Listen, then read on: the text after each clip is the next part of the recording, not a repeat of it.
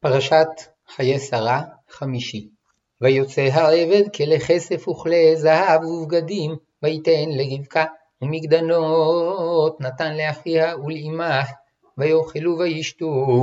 הוא והאנשים אשר עמו וילינו, ויקומו בבוקר, ויאמר שלחוני לאדוני, ויאמר אחיה ואמה, תשב הנערה איתנו ימים, או עשור, אחר תלך, ויאמר עליהם אל תאחרו אותי, ואדוני הצליח דרכי, שלחוני ואלך אל אדוני. ויאמרו נקרא לנערה, ונשאלה את פיה, ויקראו לרבקה, ויאמרו אליה, התלכי עם האיש הזה, ותאמר אלך, וישלחו את רבקה אחותם ואת מניקתה, ואת עבד אברהם ואת אנשיו, ויברכו את רבקה, ויאמרו לה, אחותנו, את היי לאלפי רבבה, וירש זרעך את שער שונאיו, ותרקום רבקה ונערותיה, ותרכבנה על הגמלים, ותלכנה אחרי האיש, ויקח העבד את רבקה וילך,